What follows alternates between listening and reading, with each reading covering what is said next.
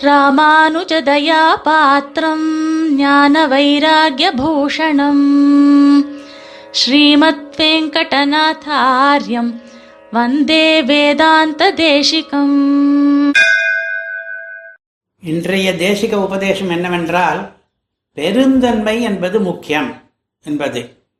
நம்மோடு போட்டிக்கு வருகிற எதிராளியையும் கூட நாம் பிரசம்சித்து பெருந்தன்மையுடன் இருக்க வேண்டும் என்று காட்டினார் சுவாமி தேசிகன்.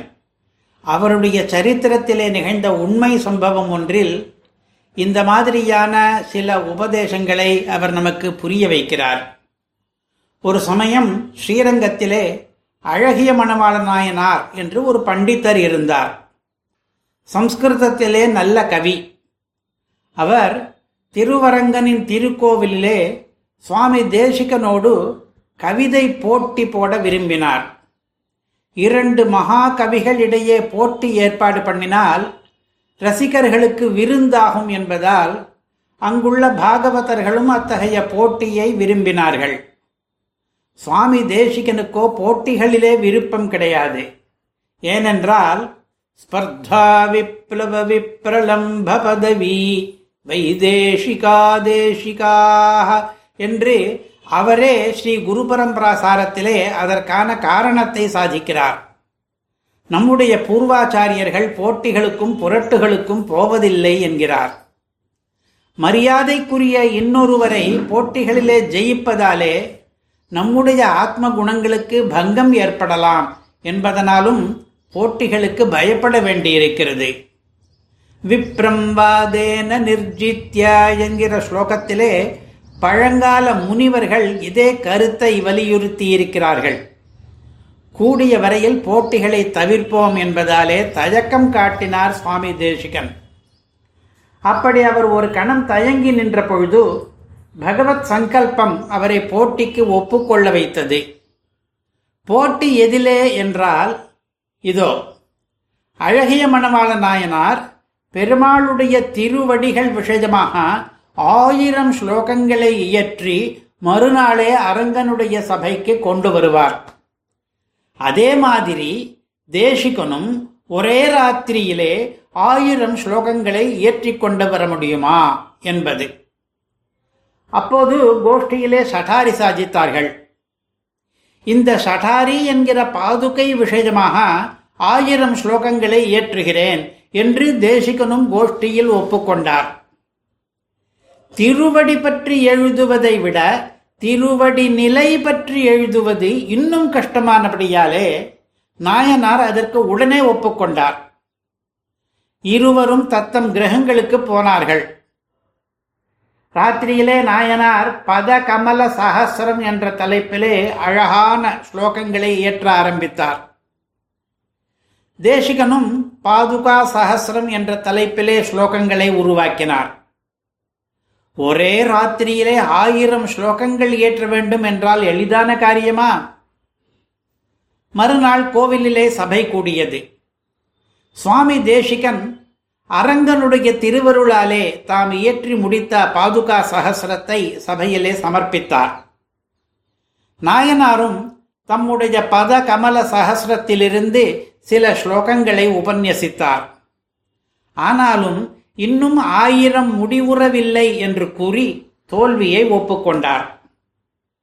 அப்போது தாம் ஜெயித்த சந்தர்ப்பத்திலே சுவாமி தேசிகன் தன்னுடைய பெருந்தன்மையை ஒரு ஸ்லோகம் மூலம் வெளிக்காட்டினார். அந்த ஸ்லோகம் அவர் ஒரு ஆசு கவி என்பதையும் அவர் போட்டியாளர்களையும் பாராட்டுகிற பண்பு கொண்டவர் என்பதையும் அந்த சபையில் இருந்தவர்களுக்கு புரிய வைத்தது.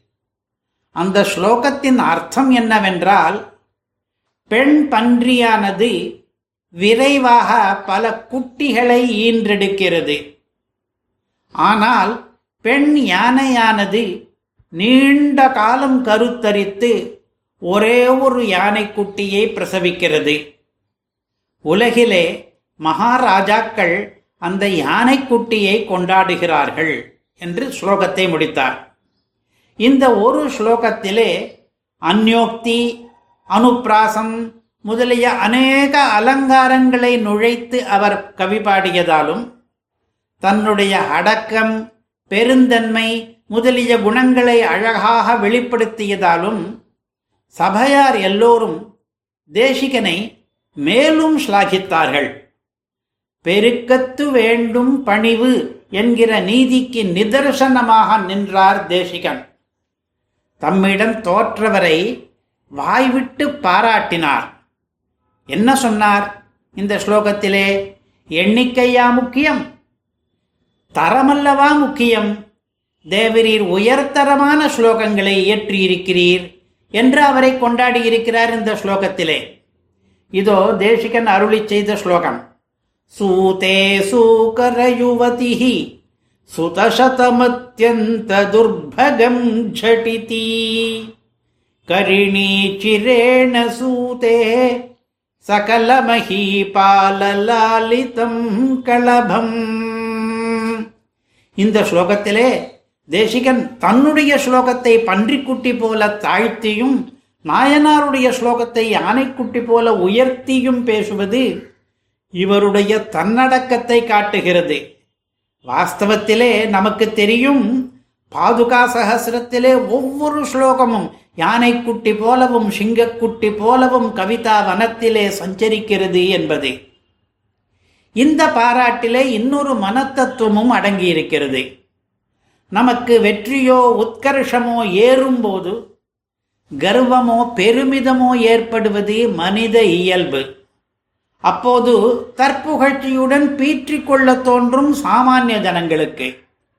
ஆனால் கல்வி கேள்விகளில் சிறந்த சான்றோர்கள் அதற்கு மாறாக அத்தகைய காலங்களிலே அதிகப்படி பெணி பணிவையும் பெருந்தன்மையையும் காட்டுகிறார்கள். பொது ஜனங்களுக்கு என்ன புரிகிறது? இவனுக்கு இந்த உத்கர்ஷம் தவும் என்று புரிகிறது. பாதுகா சகசிரத்தி ஆயிரம் ஸ்லோகங்கள் ஒரு பக்கம் இருக்கட்டும். போட்டிக்கு வந்தவரை போற்றி அனுப்பிய இந்த ஒரு ஸ்லோகத்திலேயே எவ்வளவு இலக்கிய நயங்கள் மிளிர்கின்றன என்று அந்த காலத்து ரசிகர்கள் இந்த ஸ்லோகத்தையும் பத்திரப்படுத்தி வைத்தார்கள். இது இப்போது வைபவ பிரகாஷிகா என்கிற புஸ்தகத்திலே நமக்கும் கிடைக்கிறது. இந்த ஒரே ஸ்லோகம் மற்றும் ஒரே நிகழ்ச்சியின் மூலமாக நாம் நாலு நீதிகளை புரிந்து கொண்டோம். முதல் அறிவுரை நிறைய படைப்பது என்பது இலக்கிய படைப்பை அதிகமாக்குவது என்பது முக்கியமன்று தரமான படைப்பு என்பதுதான் முக்கியம். இந்த கருத்தை தரங்குறையாமலே ஏராளமாக படைக்க வல்லவரான சுவாமி தேசிகனே நமக்கு உணர்த்துகிறார். இரண்டாவது அறிவுரை சுவாமி தேசிகனே கூட புகழ்ந்து பாராட்டக்கூடிய கவிகளும் கூட அக்காலத்திலே இருந்திருக்கிறார்கள். நமது துரதிருஷ்டவசமாக நமக்கு இப்போது அந்த பதகமல சகசிரம் முதலிய கிரந்தங்கள் கிடைப்பதில்லை. நாம் புஸ்தகங்களை பராமரிக்கிற விஷயத்திலே இன்னும் ஜாக்கிரதையாக இருக்க வேண்டும். மூன்றாவது நீதி உயர்வும் பணிவும் ஒன்று சேரும் போது அவை ஒன்றை ஒன்று அலங்கரிக்கின்றன. உயர்விலும் பணிபவர்கள் பணிவினால் மேலும் உயர்கிறார்கள். நாலாவது நீதி போட்டிகள் வேண்டாம். போட்டியிட நேரிட்டாலும் தோற்றவரையும் மதிக்க கற்றுக்கொள்ள வேண்டும் நாம். ஒரு பாகவதோத்தமருடைய மனசு நம்மாலே க்ஷண காலம் வெதும்பினாலும் அது நமக்கு நல்லதில்லை. இவ்வாறாக எழுத்தாலும் செயலாலும் நமக்கு சுவாமி தேசிகன் வழங்கியுள்ள உபதேசங்களை நாம் பின்பற்றினால் வாழ்க்கையிலே உயரலாம் வந்தே வேதாந்த தேசிகம் कवितार्किकसिंहाय कल्याणगुणशालिने श्रीमते वेङ्कटेशाय वेदान्तगुरवे नमः